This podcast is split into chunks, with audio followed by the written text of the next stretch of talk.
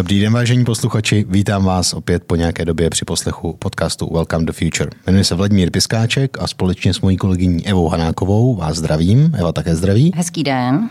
A za chvíli vás pozdraví náš host, který zapadá určitě do, řekněme, skupiny lidí, které si sem zveme, to znamená lidí, se kterými si chceme povídat o blízké budoucnosti, lidí, kteří, myslíme si, do ní vidí a kteří se jí snaží nějak i přetvářet. Evo, představíš hosta? Velice ráda. Tak, já začnu citátem. Když jdeš v lese vždy jen jednou cestou, neznáš les. Tak tohle moudro razil jeden z nejvýznamnějších českých vědců, vynálezců a vizionářů a také dědeček našeho dnešního hosta. A ten ze této věty drží celý svůj život. Náš dnešní host pochází ze slavné dynastie z Moravy, konkrétně z mého rodného okresu Prostějov. Teď se všichni smějí, jako chápeme proč, dobře. Jeden jeho pradědeček byl za první republiky největším výrobcem zemědělských strojů v zemi a vyráběl i auta pod značkou Wikov. Druhý pradědeček byl zemským poslancem a majitelem velkostatku. Jeho dědeček byl geniální vědec, který vynalezl kontaktní čočky a silon, nebo také třeba gel, pomocí kterého se dalo velmi jednoduše odstranit grafity. Jeho otec a strýc se vrhli též na vědu a jsou oba známí fyzikální chemici, stejně tak jako jeho matka a teta. Náš dnešní host studoval geologii a odpromoval v roce 1990, to znamená hned po revoluci. Spolu s kamarádem pak založili firmu CAP, která se zaměřovala na geologii, hydrogeologii a ekologii. Po několika letech byla největší českou společností ve svém oboru a dokázala se prosadit také v řadě dalších evropských zemí. A rovněž také v Asii, jak jsem se dočetla, tak se zabývala například hledáním zlata ve Vietnamu. Po 11 letech ji zakladatelé prodali americké firmě Tyco a šli nakupovat dál porcelánky, strojírenské firmy nebo majoritu v britské vývojářské firmě Orbital 2. Když si v roce 2004 rozdělili majetek, našemu hostu zůstalo strojírenství, konkrétně firmy ČKD Hronov a Škoda Gear. A přesně to byl také rok, kdy se vrátil v přeneseném slova smyslu zpátky k rodinným kořenům. Koupil a vzkřísil totiž značku svého pradědečka, začlenil do ní všechny své strojírenské firmy a stal se jediným majitelem skupiny Wikov Industry.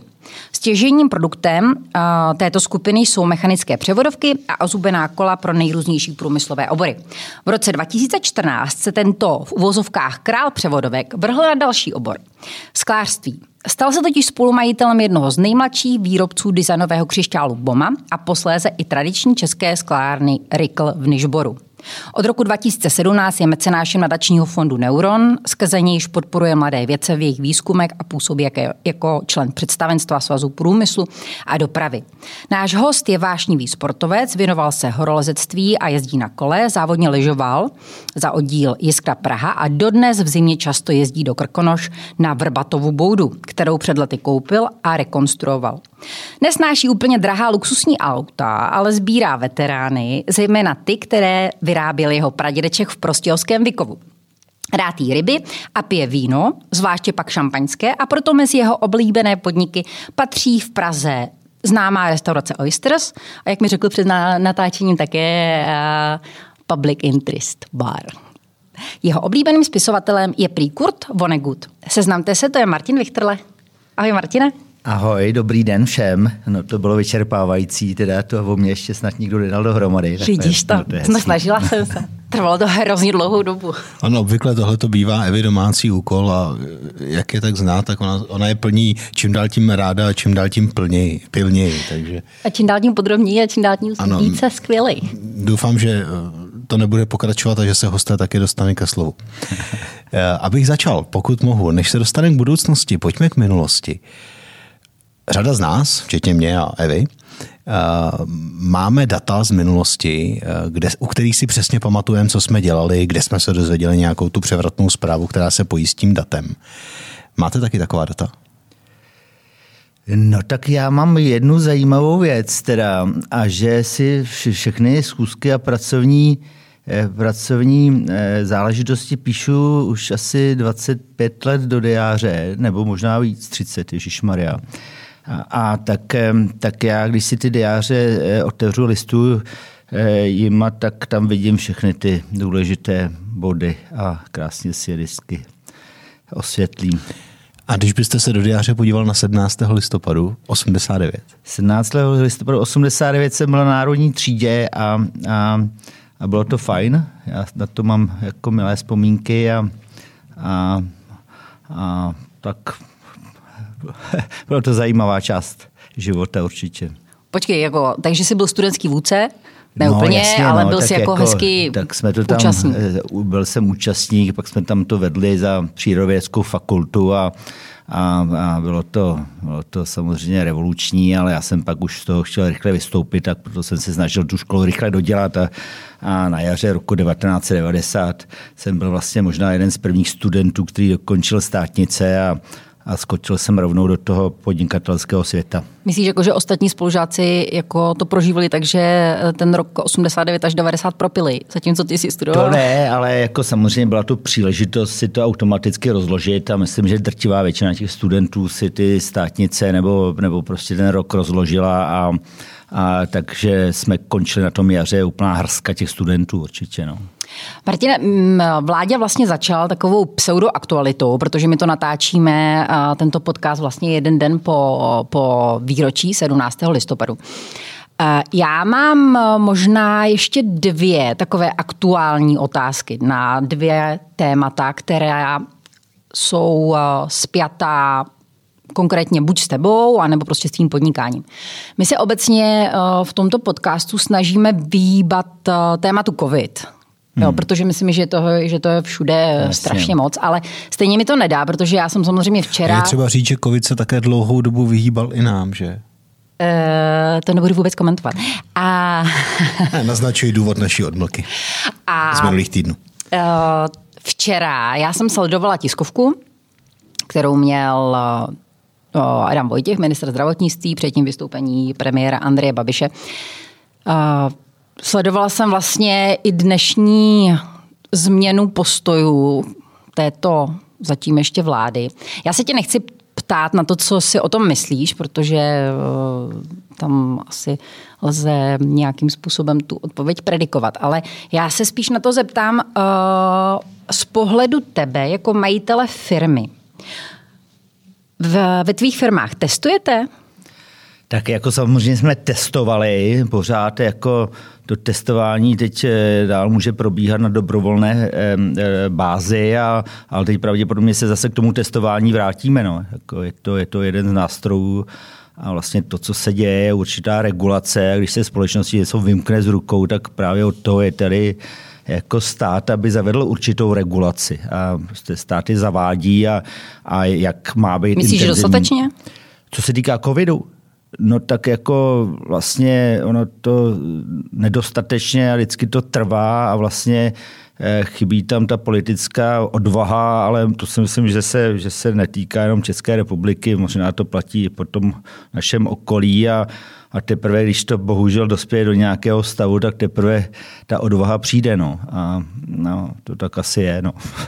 Já jsem si někde přečetla jeden z tvých rozhovorů, kde si říkal, v krizi máte větší odvahu a odhodlání, děláte razantnější kroky. Ty jsou také lépe přijímány. Když se podíváš ty 2 roky zpátky, tak to covidové období můžeme nazvat krizí. Tak jaké rázné kroky si udělal ty v těch posledních 2 letech? Tak já jsem asi spíš narážel na ten počátek prostě té pandemie, kdy vlastně ani nikdo netušil, v jakých rozměrech to bude a jak to zasáhne lidstvo, jak epidemiologicky, tak i finančně. A tak prostě v tom daném okamžiku je nějaký vlastně najednou začne přemýšlet, jste v nějakém výjimečném stavu a musíte dělat opatření tak, aby ta vaše firma přežila, nevíte, kam se vlastně řídíte, to znamená, no prostě začínáte se dívat na tu produktivitu, efektivitu, náklady a logicky šetříte a škrtáte a snažíte se prostě daleko intenzivněji zvyšovat vaši produktivitu práce, než za normálních lenivých časů plných blahobytu.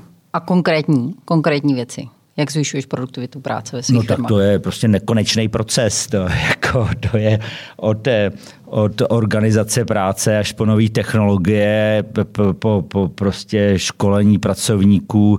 Asi teď všechno nevymenuju, ale je to prostě komplexní proces, který prostě nemá začátku ani konce a někdy ho člověk může dělat intenzivnější a rychlejší, o čem jsem zrovna mluvil, a někdy prostě člověk zpomalí, no, když je dobře. No. K vašim firmám se určitě ještě dostaneme i k těm procesům, které jste třeba zavedli, nebo ke katům, které jste udělali. Ale já bych se z covidu a z minulosti posunul do budoucnosti. Nás vlastně oba s Evou zaujalo, že jste společně s dalšími 31 podnikateli a manažery zveřejnili v uplynulých dnech výzvu, kterou já jsem si to přeložil, jakože to má být, ten název zní tak jako trošku odtažito, jako druhá transformace české ekonomiky. Vy nám to určitě popíšete. Nás by určitě zajímalo za prvé, proč jste to udělali, kdo to udělal, ale hlavně kromě té motivace, proč teď? Tak já možná začnu tím názvem, druhá ekonomická transformace. Který je teda, Martine, promiň, ale pekelný. Pekelný, dobře, ale myslím, že docela vycíluje tu podstatu a už se dokonce jako objevil v terminologii celé řady politických představitelů. A možná začnu tím, že v podstatě před těma 32 lety jsme zahájili něco, což se nazvalo ekonomickou transformací, a nutno říct, že to byla docela jako úspěšná cesta. My vlastně teď, jako, když se zpětně podíváme na to, tak mezi těma bývalými sovětskými státy nebo východními státy jsme rozhodně naprosto jedničkou.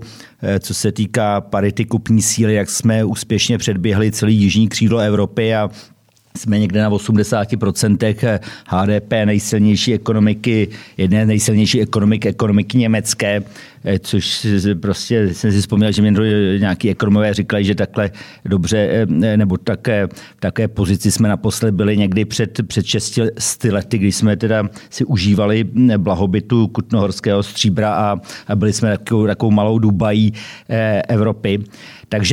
Takže prostě jako ten výsledek je vlastně fajn, ta cesta sice trvala trošku díl, 30 let, byla občas klikatá, asi to všichni známe, co se nepodařilo, ale ten v konci konců ten výsledek je skvělej. No. A ta ekonomická transformace nebo ten úspěch byl postaven na několika faktorech. Ten je jako první docela zásadní, že se česká ekonomika otevřela světu, přilákali jsme sem spousta zahraničních investic, které sem přitáhli zaměstnanost, určitý know-how. Těžili jsme z toho, že máme poměrně velice kvalitní pracovní sílu a současně poměrně levnou. A možná i v neposlední řadě to, že jsme ve srovnání s okolními státy toho bývalého východního bloku měli poměrně kvalitní infrastrukturu. Takže na těch faktorech, dejme tomu, vyrostla, nebo ne dejme tomu, ale opravdu vyrostla česká ekonomika, ale teď jsme dospěli do bodu, kdy všechny tyhle faktory se vyčerpaly. Prostě ty už neexistují. A jestli prostě chceme nějakým způsobem dál tu Evropu dohánět a nezůstat na těch číslech, kde jsme teď, tak musíme prostě přijít s něčím novým, nějakýma novejma vizema, myšlenkama, kterou potřebujeme přetavit do praxe, a protože to je něco novýho, tak právě proto jsme to nazvali tou druhou ekonomickou transformací. Ale Martine, to, jak vlastně to popisuješ, tak... Já, kdybych tomu měla dát nějaký headline, tak v podstatě z toho, co říkáš, nebo co jsem si načetla i co jsi říkal v minulosti, tak v podstatě teď je podle tebe a podle vás, těch signatářů, doba, kdy bychom se jako země měli konečně z té montovny stát mozkovnou? No, dá se to tak říct, těžko říct, jestli teď je ta doba, ale nicméně, jak jsem říkal, ty principy, na kterých jsme vyrostli, už nějak končí. To znamená, že musíme přijít s něčím novým, a určitě to téma, to znamená, že z montovny se staneme mozkovnou, to je jedno z těch ústředních témat té výzvy, to znamená, která je postavena na nějakých třech hlavních pilířích. Jak toho dosáhnout? Teda? Jak toho dosáhnout? Tak jako to neuděláme ze dne na den a prostě musíme překonat tu záležitost dost, že česká ekonomika je velice silně postavená na nějakém subdodavatelské pozici. To znamená, že řada těch produktů, které tady vyrábíme, tady nevymýšlíme, ani je v podstatě neobchodujeme. My je dodáváme té mateřské firmě nebo prostě tomu partnerovi přes hranice. Tváříme se, že vyvážíme všechno do Evropské unie, ale my to prostě posíláme do nějakého skladiště. Jo? Čili nedá se mluvit ani, že to nějakým způsobem obchodujeme. A v té výrobě jsme skvělí. Jo? My dokážeme vyrobit v podstatě cokoliv na jako úplně technologicky špičkový produkty. Ale jestli chceme zvýšit tu přidanou hodnotu, tak prostě musíme skonzumovat ty asi v tom podcastu mluveném slově to úplně nenašetnu, ale když se podíváte na tvorbu přidané hodnoty, tak ona se tvoří jednak na straně toho vývoje a zkoušení a prototypování toho produktu, pak se tvoří na části výroby a pak se tvoří v části prodeje a marketingu. No a bohužel ta přidaná hodnota, kterou tady tvoříme, která se tvoří v té výrobě, je ta nejnižší. Je to v podstatě takový účko, když si to jako představíte. Čili my musíme jít teď na obě dvě strany té úrampy, jak na ten vývoj, tak na ten obchod a marketing, a tam potřebujeme požrat tu přidanou hodnotu, která prostě nám umožní se přiblížit těm vyspělým zemím. Na té výrobě to prostě už nezvládneme. A na čem to teda zvládneme? No, tak co musíme udělat? Mít vlastní produkty, vlastní služby a vlastní značky. A teď to ani není důležitý, jako jestli to, kdo to bude vlastně. Důležitý, aby ta firma tady měla něco, jako nějaký headquarter, aby odsaď prostě řídila ten vývoj a stejně tak, aby řídila ten prodej. Jo, například, já nevím, vlastně s jedním signatářem je Alessandro Pascale, vlastně úplně úžasný Ital, ale který tady podniká a který tady vytváří kapitál, který tady drží v obě dvě ty strany té úrampy. Takže není to o vlastnictví cizího nebo domácího kapitálu, je to o tom, aby ty činnosti všechny, které souvisí s tím výrobním procesem nebo s tím produktem, se tady držely. Slyšíme už poměrně dlouhou dobu, podle mého názoru, vlastně podobné teze, podobná prohlášení i od lidí, kteří třeba v minulosti podporovali, a nediskutujeme, jestli je to správně nebo špatně, to, že tady ty montovny vznikaly, to, že se rozhýbala ekonomika, to, že prostě lidé měli práci a byli to Češi, nebyli to agenturní zaměstnanci, jako je to často teď. Proč jste se rozhodli tu výzvu udělat teď? Souvisí to s koncem Andreje Babiše? Tak je to vlastně... To bych neřekl. Jo. Tak samozřejmě ta výzva se připravovala skoro 3/4 roku, ono to vůbec nebylo jednoduché dát dohromady ty lidi, kteří jsou velice velký jako osobnosti a mají určitý partikulární pohledy na politiku, na svět. Ale já bych tomu v podstatě ten český biznis trošku dospěl. Jo. On prostě se jako postavil na nohy a nejenom kapitálově, i v podstatě nějakou odpovědností vůči tomu veřejnému prostoru nebo vůči těm věcem veřejným a v podstatě za ten průmysl strašně dlouho mluvili buď to politici, nebo opravdu velký národní korporace, který tady působí ten český biznis, a který je už jako poměrně značný a velký, a je tam jako spousta skvělých jmen a skvělých firem, tak v podstatě se pokusil nadefinovat to, co ho trápilo už celou řadu let, ale protože každý v podstatě žil v tom svém vlastním světě, tak neměl dostatečnou sílu tyhle názory nějakým způsobem dát dohromady a komunikovat je. A když jsme se začali scházet, tak jsme velice rychle poznali, že ty názory jsou extrémně podobný a že se díváme na to české hospodářství poměrně stejně a že není že není složitý to nějakým způsobem společně formulovat. To znamená, že vlastně poprvé jsme našli nějaký konsenzus, společný jmenovatel, a asi k tomu musel ten český biznis dospět, a vlastně k tomu dospěl ten pravý čas, kdy ty výzvy o té transformaci jsou reálně na stole. Tak opravdu to nesouviselo ani tolik s covidem, ani s volbama, ani s něčím jiným, ale prostě souviselo to s postupným dozráváním toho českého podnikatelského prostředí. Určitě tohle téma ještě nechci opustit, ale napadá mě, že ze strany se vám tam nasouvá Green Deal a vlastně věc, kterou se, řekněme, před 2 lety určitě ještě nepočítalo, kterou český biznis vstřebává. Nakolik se to potkává se směrem, který ať chcem nebo nechcem převládne? No tak Green Deal, my říkáme v podstatě v té výzvě, že když to převedu do jednodušší řeči, že my musíme z Green Dealu udělat Real Deal, což si ovšem uvědomí i Evropa, i Evropská unie začíná přemýšlet to, že prostě ten Green Deal ta planeta potřebuje, ale prostě musí to být v nějakým rozumném rozměru, o tom se teď jedná, ať se týká třeba, já nevím, plynu, jaderné energetiky, ale vedle toho říkáme, že to je fakt, jo, a že svět a spotřebitelé a prostě tahle planeta potřebuje, aby jsme změnili své chování, své produkty, své služby a že k tomu určitě dochází nehledě na jako názory jakékoliv české politické reprezentace a že je to příležitost. To znamená, že je to obrovská příležitost k tomu, že buď to na tom Green Dealu jako český průmysl může vydělat, když to vezme jako potenciál, anebo naopak na to může strašně ztratit, když se prostě k tomu bude stavět zády. To znamená, že je to velice důležitá část té ekonomické transformace, aby jsme k tomu včas a dobře přistoupili a zkusili z toho vytěžit.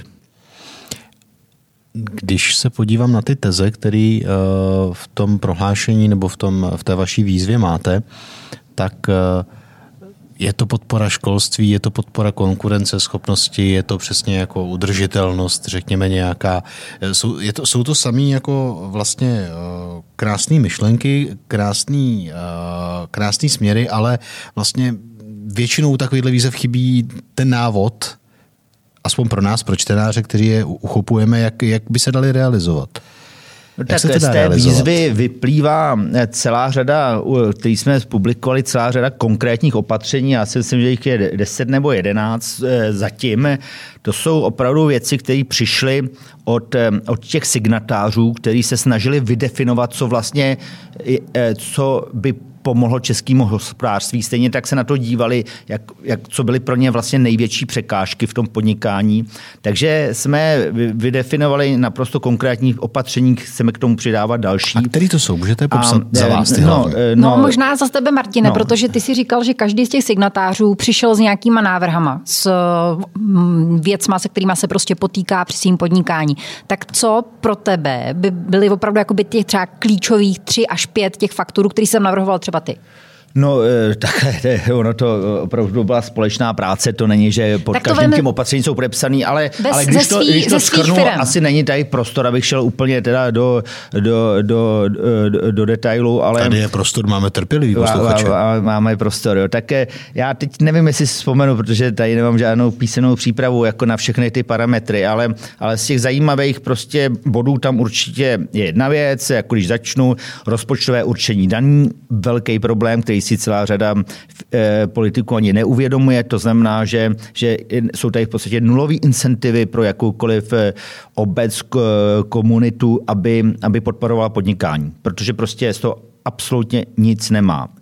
A my samozřejmě, to prostě brání tomu podnikání, jako města ani vlastně moc nechtějí rozvíjet svoji infrastrukturu nebo jako nemají zájem něco nového stavět, nemají zájem, aby tam vlastně působili podnikatelé a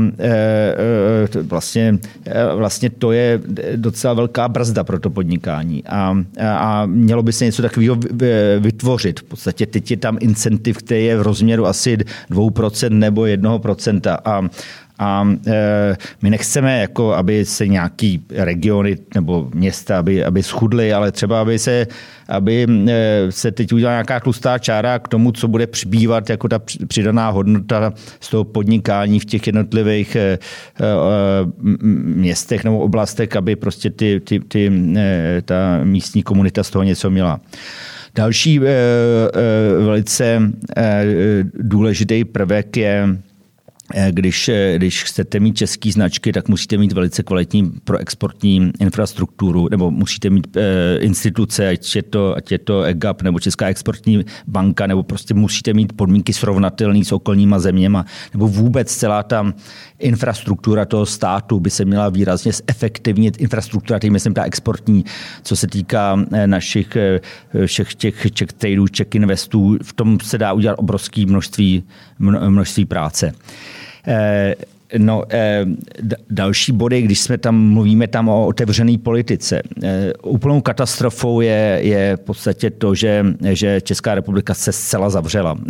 Pod vedením minulý vládní garnitury nebylo moc, není se možno přitáhnout jakéhokoliv pracovníka. Teď mluvím o opravdu lidech, kteří tady chtějí studovat, pracovat nebo podnikat. Zařídit pro ně jakékoliv vízum, nebo aby tady prostě mohli vytvářet tu přidanou hodnotu, ať je to prostě z Anglie nebo prostě z Ukrajiny, tak je v podstatě nemožný. A v tom jsme strašně zaspali, tohle české podniky nebo českou ekonomiku neskutečně zabrzdilo, když se podíváte na ostatní státy, jak z toho vlastně těžilo Polsko nebo jiné země, které právě dosáhly toho, že sem přivlekli tu jako nejenom lacinou, hlavně kvalitní pracovní sílu. Prostě na něčem, na čem vyrostla Amerika, na těch hladových irských protestantech a někdy na konci 19. století, tak něco takového tady potřebujeme. A další body navrhujeme třeba speciální stipendijní politiku, to znamená, aby jsme sem dostali opravdu ty špičkový studenty, aby jsme jim to opravdu ze zahraničí, aby jsme jim to prostě zaplatili, jo. Protože oni jinak půjdou na jiné školy, jo, jako, které jsou samozřejmě daleko lepší než české školy. A celá řada těch zahraničních studentů tady nakonec zůstane a jsou to prostě opravdu ty špičky toho, co můžeme nasát jako ty mozky z těch okolních zemí, o kterých jsme vlastně my přicházeli po stovky let. Co oblast vzdělávání? Protože tam to byla taky jako jedna z oblastí, na kterou jste poukazovali. Tam je úplně skvělý materiál, který jako byl vytvořený současným nebo ještě současným ministerstvem, a to je Agenda 2030. Jo. A my se strašně budeme chtít snažit, aby tato agenda nezapadla. Co je Agenda 2030? Je to celkový ucelený soubor o tom, jak se má změnit školství, jak prostě se má stát konkurenceschopným základní a střední školství, což je jako obrovská bolest. Jako vlastně, co je jako špatný na českém školství? No, prostě funguje jak za Rakouska-Uherska. Jo. Prostě já teď na té diskuzi tam někdo prostě řekl, že my jsme prostě národ AZ kvízu. Jo. My prostě víme prostě nějaký, prostě všechny data a nějaký čísla a nějaký lokality a nějaký jména, nějaký brouků. Jo. Ale v podstatě s tím nedokážeme vůbec jako zacházet. To znamená, že prostě ta škola musí přestat být přípravou na AZ quiz a musí prostě generovat lidi, kteří jsou schopní se v tom světě orientovat, jako nebojí se, jsou odvážní, mají prostě tak na bránu a jsou schopní si přebrat informace, ke kterým vlastně všichni máme přístup. Jo. Já nejsem specialista na školství, ale jako kvalita našeho školství, když vidíte zahraničního absolventa čehokoliv vůči českým školám, je velký problém. Proto vaše dcery studují zahraničí. Já jsem je tam nevyslal, oni se tam vyslali sami, ale ještě poslední k tomu dodáme, a za co vlastně, když jste začali tou revolucí v 89. roce, tak jednu věc, za kterou teda nesu osobní zodpovědnost, je vysokoškolský zákon, který v podstatě trošku zamrazil, jako bylo to samozřejmě revoluční, dali jsme moc do rukou senátům a dalším institucím, ale tím se v podstatě z těch vysokých škol staly takový určitý jednotný zemědělský družstva, kdy rolníci hlasují o svém předsedovi.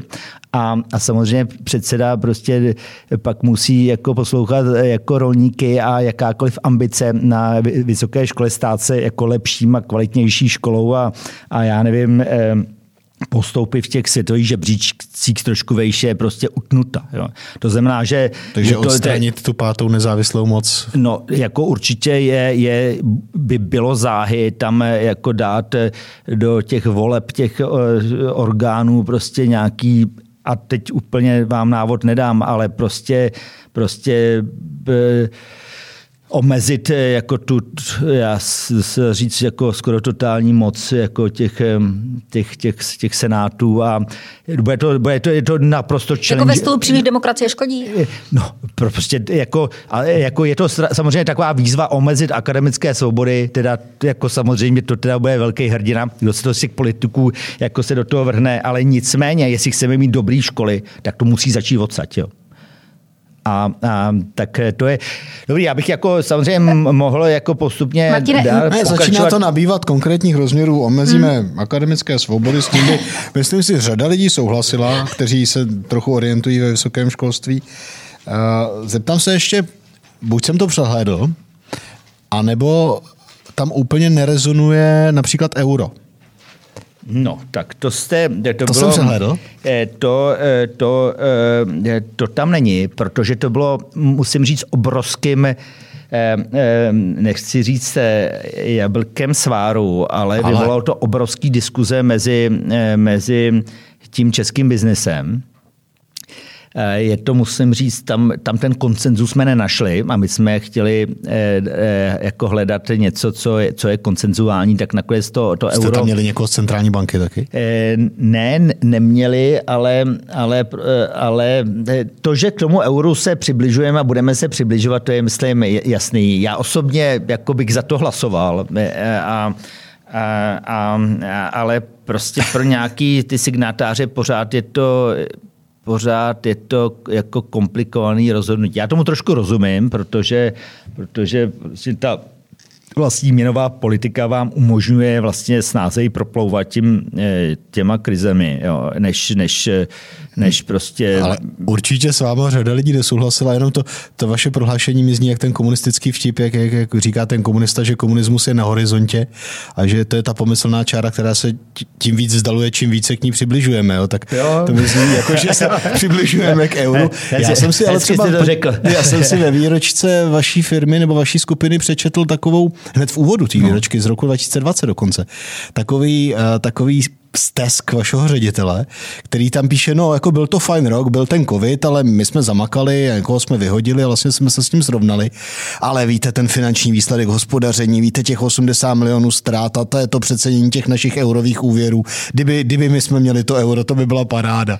Takže se asi jednotujete se svým ředitelem. Management si furt na něco stýská, ale já jako to tam napsali, jo, ježišmarja. No, dobrý, tak ne, to euro je rozhodně, já si myslím, jako my k tomu budeme směřovat. Už jsem četl teď, že ve vládním prohlášení jako nebo že se, jsou možnosti, že by se mohlo účetnictví víc jako denominovat v eurech. Jo. To znamená, to přibližování tam je a určitě to euro potřebujeme. Jo.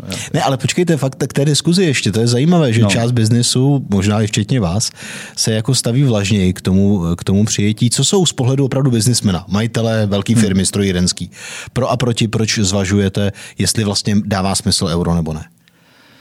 No, kdybyste se ptal čistě na můj pohled, ano, a opravdu jako zase jako nejsem makroekonom, ne, jo, ale samozřejmě firmy. Čistě pro tu firmu by to byla výhoda. Jo. Jako, protože vlastně my si spousta těch věcí jako v tom eurosvětě žijeme, my si půjčujeme v eurech, my si vlastně, i když máme vlastně smlouvy s českými partnery, tak je taky děláme na eurový bázi, to znamená, je tam úplně tenhle přirozený hedging těch vztahů. Prostě snažíte se obchodovat co nejvíc v euru. Ano, jo, v podstatě jediný, v čem v eurech neobchodujeme, dá se říct, je výplata zaměstnanců. V podstatě i tuším, že i ty energie máme nominovaný v eurech. Jo. To znamená, že pro tu firmu samotnou by to bylo jako jednodušší, jo. Jako 100%.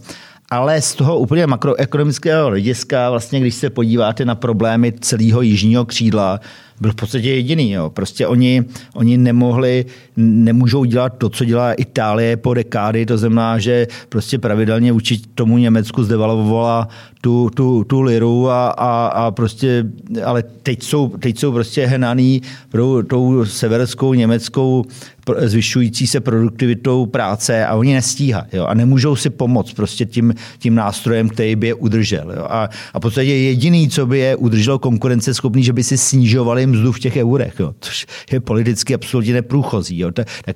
Tak A to jsem možná řekl jenom jednu z těch jako mnoha věcí, která může jako ta vlastní měna, jako vlastní měnová politika přinášet. Jo. Ale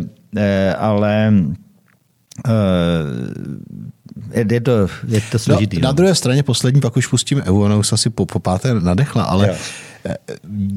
Mně přišlo zajímavé, že velmi silný statement zveřejněný s velkou pompou, velice zajímavý od českých biznismenů.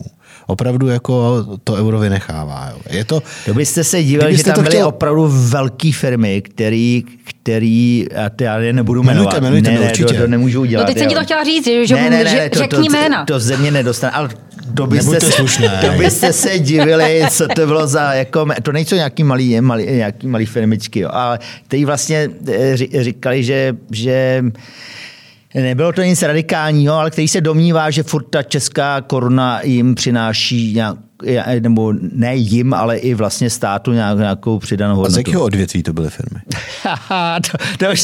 Vzhledem k tomu, že tady máme tu stránku, kde jsou ti signatáři, tak to můžeme rovnou začít odškrtávat. Ne, teď budu úplně, já nevím jak... Politicky korektní?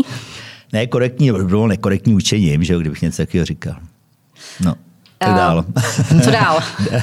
Dál. Jména neřekneš, tak dál. Když jsme se s Láďou bavili vlastně před naším podcastem o těch hlavních tématech, které s tebou chceme probírat, tak jsme, to jedno z těch témat bylo vlastně makroekonomické téma. Už jsme říkali, že obecně stav ekonomiky vždycky se měří těma konkrétníma výstupama, což znamená pro nás i to, jak se daří různým firmám. Kdyby ses ty měl na to podívat optikou majitele firem, ať už v oblasti strojírenství nebo v oblasti sklářství, tak jak si vede česká ekonomika podle toho, jak si vedou tvoje firmy? No tak my si vedeme docela dobře, jo. Takže vlastně já si jako nestěžuju, my si máme vlastně tenhle rok a vlastně výhled na příští rok máme jako velice dobrý, což si tam jako trošku se obáváme, nebo tam do toho padají ceny těch energií, to se vlastně týká jenom mých firem a týká se do celého státu. Druhá věc je tam určitý riziko, ta rozkolísanost prostě té globální ekonomiky. To myslím, že překvapilo taky všechny, že vlastně začalo málo a najednou se ta rovnováha trošku začala sypat. Teď nemyslím ta finanční, ale tady jako nějaká dodavatelsko-odběratelská.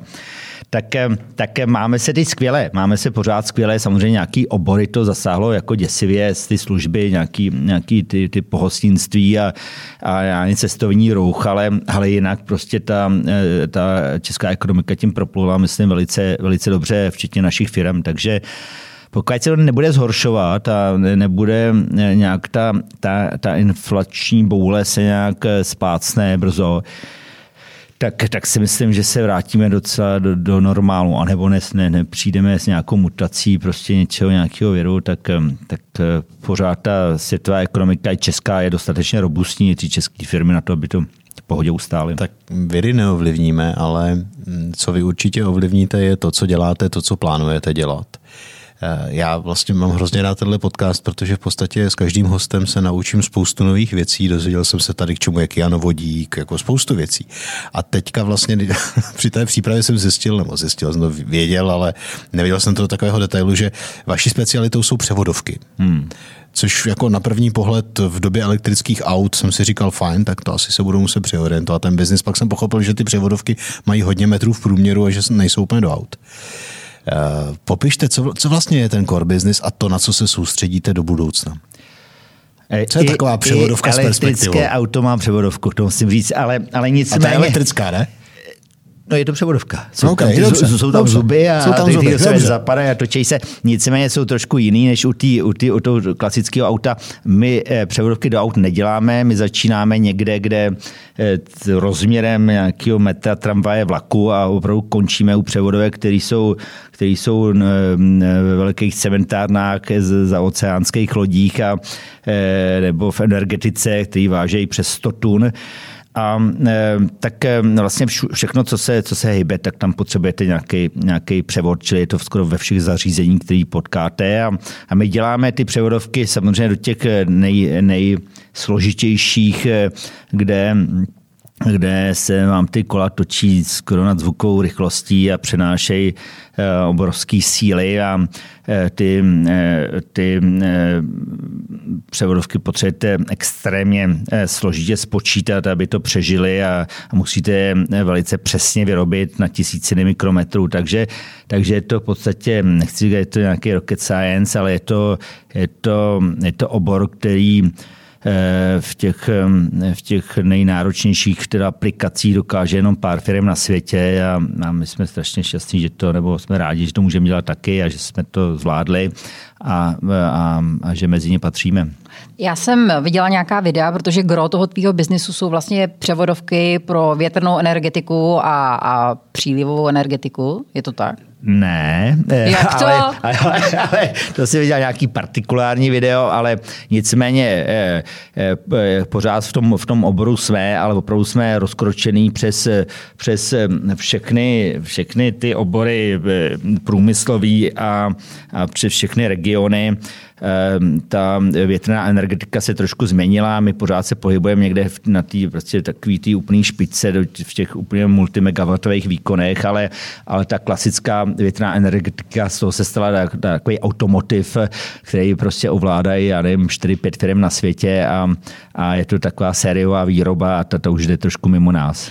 Ty jsi říkal, že to není žádná rocket science. Teda. No, říkal jsem, že to je skoro rocket science. Na druhou stranu si myslím, že jako vy ve firmě musíte mít poměrně velký vlastně oddělení i vědy a výzkumu. Je to tak, nebo ne? Jo, teda je. Teď se vracíme se zpátky k té tvé výzvě. To musím opravit. Samozřejmě je to skoro úplná rocket science. Jo. Je to opravdu, to jsou věci, které ukáže. Způsobnost pár zdvihnutých obočí u vás ve firmě. Ježišmarja.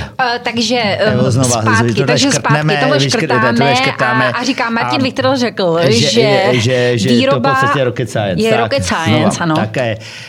Také samozřejmě v té konstrukci, v tom vývoji, v tom zkoušení těch produktů je obrovská část té naší přidané hodnoty.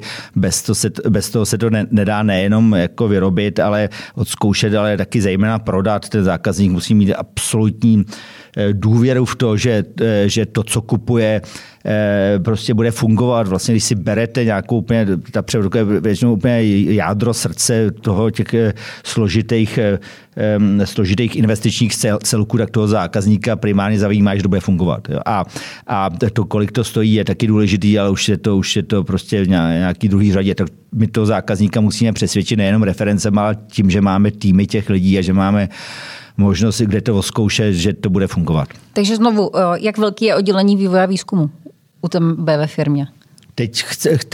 Teď chcete jako počty lidí nebo metry čtverečníky? Já nevím, ale živí se tím jako určitě mnoho desítek lidí, kteří dělají jak v konstrukci, tak v technologii a tak v tom zkoušení. Tak my samozřejmě máme ve všech těch dílčích továrnách, ale určitě to budou moc desítek nebo přes 100 lidí. Zkusím vysvětlit, kam možná Eva míří, nebo kam míříme. Ano. Česká ekonomika v takovém tom jako snu, v takovém tom jako cíli lidí, kteří se pohybují jak ve svazech, tak ministrů, tak prostě vlastně mraky lidí ze společnosti je v budoucnu mozkovna, je to svět, kde funguje strojírenství, furt se zdůrazňuje, jak jsme nejprůmyslovější země v Evropské unii, jak máme to ohromné dědictví, vy koneckonců jste toho živoucím příkladem. Je to realita, anebo firmy jako ta vaše, která opravdu dělá v tom strojírenství špičku na světě, jsou jenom jako opravdu taková výhybka, ale ten hlavní proud pojede jinudy. Váš názor? No, jak jsem zmínil, jo, co se týká toho průmyslu, toho strojírenství, tak opravdu ve značné části je to ta subdodavatelská výroba. To znamená, že za váma přijde, někdo dá vám výkresy, řekne tohle vyrobte. A 2% marži. Já se ptám na to, co si myslíte, když reálně vidíte ten svět. Budoucnost opravdu tady vzniká spousta skvělých firm. Jo. Vznikají jako z malých středních podniků a mají obrovský potenciál. Prostě přesně oni přicházejí s těma nápadama, s těma produktama. Samozřejmě je to vždycky dlouhá cesta prosadit ten produkt, zvláště když je dobrý nebo nějak technologicky vyspělej na tom, v tom světě. Jo. Je to často, to není jenom o tom, že něco vynaleznete, ale že máte reference, že máte aplikaci, že to někdo začne používat, že na to máte celosvětovou obchodní síť a servisní síť. To znamená, je to opravdu dlouhá cesta, ale ten potenciál tady je. Ale popisujete zároveň proces, který kromě vaší firmy nemá mnoho firm v Česku. Ale to bych úplně tak, ono je těch firm spousta, třeba jako menších firm, ale neví se o nich, jo. Ale nicméně jako to, že to třeba reprezentuje 10-20% průmyslu nebo max 30 těchto firm, tak to jich víc nebude. Jo? Ale nejsou na prstech spočítatelné. Pak, kdybychom se podívali k těm skeptikům, tak ti budou tvrdit, že zatímco ještě v 80. letech, i v 90. letech jsme byli schopni ještě se podílet na stavbě jaderné elektrárny, dělat velké investiční celky. Teď už ani nepostavíme elektrárnu v Turecku. Jo. Zůstala tady vůbec ta schopnost, anebo spíš ta vize toho průmyslu jsou zvětšující se tyhle ty podniky, které snad v nějaké oblasti jako dobudou evropský nebo světový trh, ale vlastně ta schopnost toho českého průmyslu být ten jako, řeknu, hegemon v té Unii už je dávno pryč. No tak jako my jsme zase nemá cenu se namlouvat, že jsme byli nějakým světovým hegemonem jako průmyslu, ale v 30. letech v Evropě. V tom Rakousku, Hersku jsme tomu dominovali, ale v Británii před závorku. A ještě byli vedle nás taky jaký školnější. Ale no nicméně zpátky k té vaší otázce. Určitě se nevrátíme k tomu, že tady budeme stavět po světě nějaké elektrárny nebo já nevím, co jsme ještě všechno jako vyváželi a dělali. Ale nicméně ta tradice toho průmyslu a schopnosti těch lidí a předávání těch dovedností tady zůstala. Takže je spíš šance, že vzniknou nové a vznikají nové firmy a nové produkty, které se prosadí. Už to nebudou už to nikdo neopráší, ty Škoda Exporty a já nevím, ty Škody jaderní inženýrství nebo jak se to všechno jmenovalo. Ale ty firmy znova vznikají. Jo. A s novýma produktama, protože je tady v té České republice obrovský zázemí a ta tradice toho českého průmyslu a ty lidi si to předávají. Ty lidi fakt předávají ty zkušenosti, ať je to v té konstrukci nebo prostě v té výrobě a na tom se to dá postavit. Jo. A kdybychom se podívali na to z druhé strany, z té pozitivní, co myslíte, že bude nebo odkud půjde ten největší tlak, aby se z těch montoven nebo z těch druhořadých výrob, které dodávají těm mateřským podnikům, staly firmy, které víc a víc investují do inovací a přicházejí s takovýma věcma? No, ono jim nic jiného nezbyde, jo, protože prostě jakmile děláte práci ve mzdě, tak logicky narazíte na nějaký strop. Jo. To znamená, že v nějakém momentu vám ten zákazník nebude ochoten dát víc peněz za ten produkt. Jo. A samozřejmě vy se můžete vždycky trošičku zlepšovat, vždycky tu výrobu můžete udělat trošku efektivnější, ale prostě konvergujete k nějakému stropu a jakmile se ta laťka zdvihne o trošku víc, tak jste prohrál. To znamená, že to nebude tak, že prostě nějaká firma, která teď dělá všechno podle nějaký cizí dokumentace, druhý den začne dělat jaký svoji produkty, ale určitě si postupně to bude uvědomovat a hledat prostě, jak přijít na trh s něčím vlastním. Jo. Takže to bude proces, bude to prostě trvat, ale jako věřím v sílu těch českých lidí a toho průmyslu, že tohle zvládne a dokáže a že se to děje prostě, tenhle proces. A Martine, tady už vlastně v druhé odpovědi vyzdvihuje, že tady v Česku je spoustu zajímavých, i třeba středně velkých firem.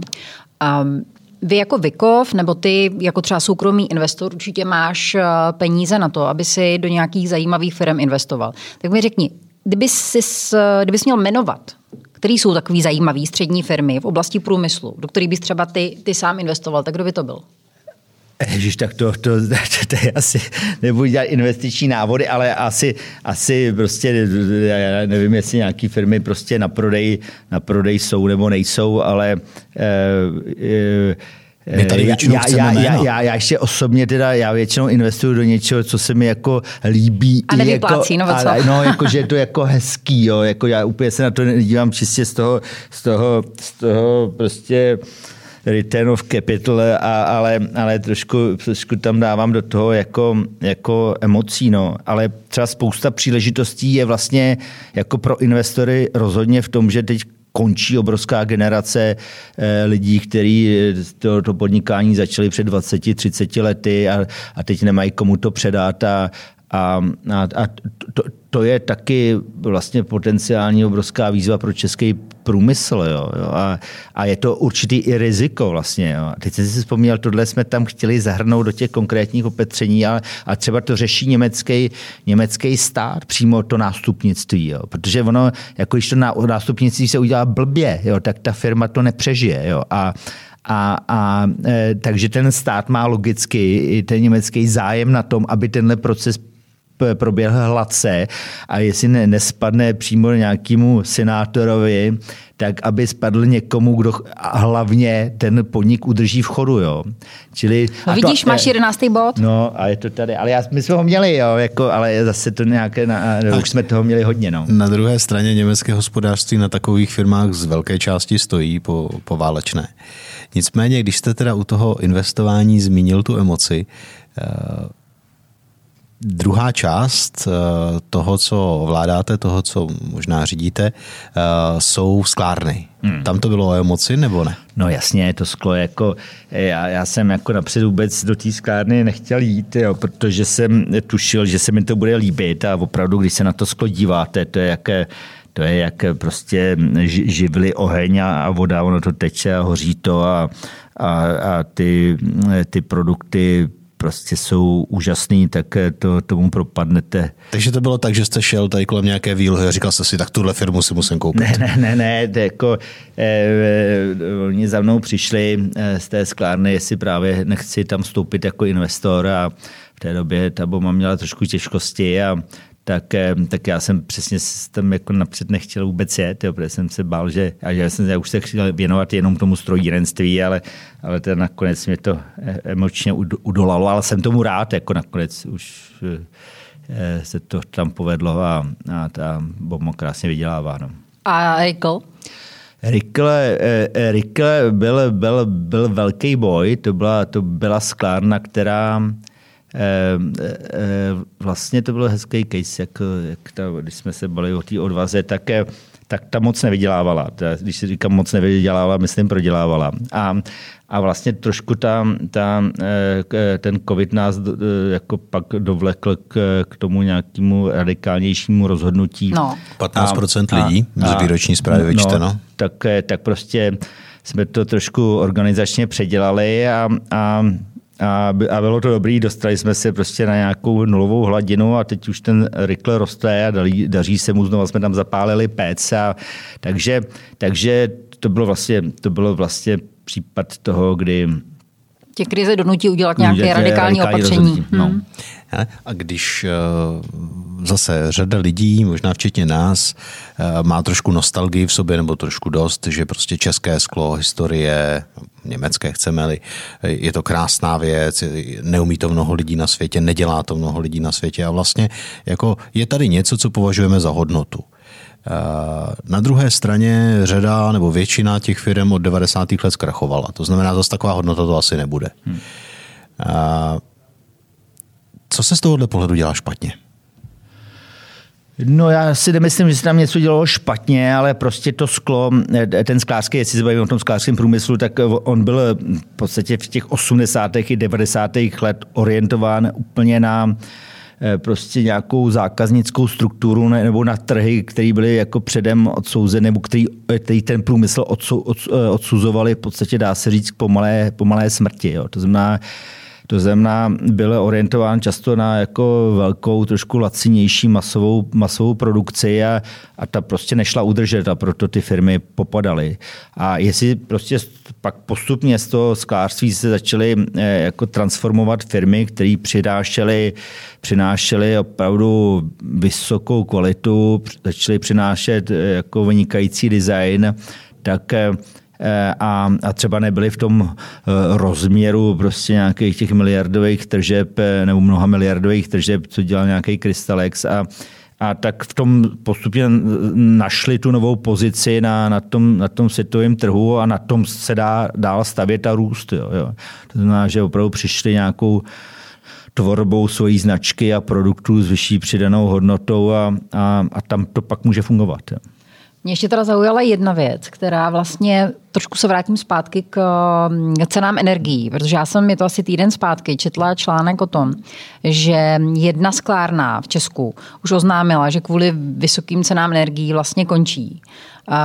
A vyhlásila a bankrot. Jestli ti nechci ptat, jestli to chceš koupit, ale i jako když říkáš, když říkáš o tom, že vlastně teď ta firma nebo obě dvě ty firmy v tom sklářském sektoru, že se jim oběma daří. Myslíš si, že ty ceny energií budou problém i třeba pro vás? No tak samozřejmě pro každou sklárnu je cena energií. No, protože to je jedna z nejvíc energeticky náročných oborů. Je to kritická část jako na ty nákladové struktury a v podstatě, když došlo takovému nárůstu toho plynu, tak v podstatě můžete udělat jenom jedinou věc. Jo. A to zdražit. Jo. A to nemáte jiné řešení. A což jsme teda učinili to v podstatě drtivá část jako naší konkurence, nebo prostě ne konkurence, ale firem ze sklářství a prostě ten trh to akceptoval. Jo. A prostě nezbylo mu nic jiného. Vlastně tak si myslím, že ne zcela, ale velice výrazně se to podařilo promítnout do těch cen a ty firmy, které to udělali, tak to zvládnou. Ačkoliv ten nárůst vlastně těch nákladů je opravdu enormní. No. Ještě možná jedna věc, která souvisí nejen s tím sklářstvím, ale vlastně i s Wikovem jako takovým. Ty jsi zmiňoval, nebo bavili jsme se o tom apelu, který s těma českýma biznesmenama vlastně jste připravili a prezentovali minulý týden. Kde se hovoří právě o té pracovní síle. A teď mě zajímá konkrétně. Ty jsi tady zmiňoval o tom, že je potřeba udržet a přilákat talenty, že je potřeba prostě prosazovat větší imigrační politiku. Tak Wikov zaměstnává v současné chvíli asi 1000 lidí, cirka? Asi tak, no. U skláren to nevím, kolik to je. No, tak jsou 100 lidí, no. Kolik z tohohle celkového počtu jsou cizinci? No, minimálně. To je jako tam v podstatě já teda se neodvažuji říct, ale jsou jenom desítky lidí. Jo. Ale opravdu my se nebavíme o nějaký laciný pracovní síle. Bavíme se, prostě bychom měli zájem o jakýkoliv jako schopný lidi, ať jsou to obchodníky, ať jsou to obchodníci, konstruktéři, nebo prostě jakákoliv kvalifikovaná síla. Ten problém je, že úřady pozicí jsme prostě nebyli schopní obsadit to strojní vybavení a nemohli jsme vůbec dostat jako potenciálně obchodním příležitostem. Tak nehledě na to, že samozřejmě s tou pracovní sílou přicházejí i nové myšlenky, nový pohled na svět, je to určitá věc, která pomůže každý firmě, když tam má prostě jiný prostě lidi z Evropy, samozřejmě bavíme se opravdu o našich zemí, které jsou s náma kulturně příbuzný a který vlastně jsou schopní sdílet ty naše hodnoty. Jaký jsou podle tebe atributy úspěchu v biznisu obecně? Já jsem se někde dočetla, že jsi dával nějaký rozhovor, kde jsi řekl, že jenom dřinou člověk nezbohatne. Tak co podle tebe osobně, i s optikou těch posledních 32 let, nebo 31 let, kdy se sám pohybuješ v biznisu, co bys řekl, že je to zásadní, aby člověk opravdu uspěl v tom svým oboru? No já teď mám chuť říct něco strašného, ale už to přede mnou řekl prostě, myslím, Eda Kučera. Prostě musíš mít štěstí, jo? Jako do jistý míry. Jo? Jako asi, abych byl úplně upřímnej. Nevím, do jaký míry je to prostě daný, že když jde tím životem, tak ho určitě míjí nebo potkává spousta příležitostí a asi tak možná je v tom trošku komuž najít tu správnou, protože většinou člověk neví, jako kudy se vydat a určitě spousta příležitostí jsem minul nebo jsem si jich nevšiml Možná jsem měl to štěstí, nebo nějaký nadání na to, abych jako tu příležitost našel. Tak tím asi bych začal. A skutečně to tak je. A myslím, že vám to potvrdí každý upřímný jako člověk z biznesu. No a pak je to samozřejmě jako určitě o té práci, prostě musíte tomu dát nejenom tu fyzickou práci, hlavně duševní, musíte o tom přemýšlet od rána do večera, co nesmíte u toho moc odpočívat a mít kolem sebe jako dobrý lidi, no. Vždycky vám to udělá, ten úspěch vám udělá tým lidí, nikdy vám to neudělá jenom myšlenka nebo jenom nějaký stroj, no. Takhle, já bych řekl, že je na světě několik horších věcí, než je mít štěstí, takže to určitě není zas tak strašný. Nicméně, kdybych já takhle na závěr se chtěl s váma podívat do budoucna na základě té vaší výzvy.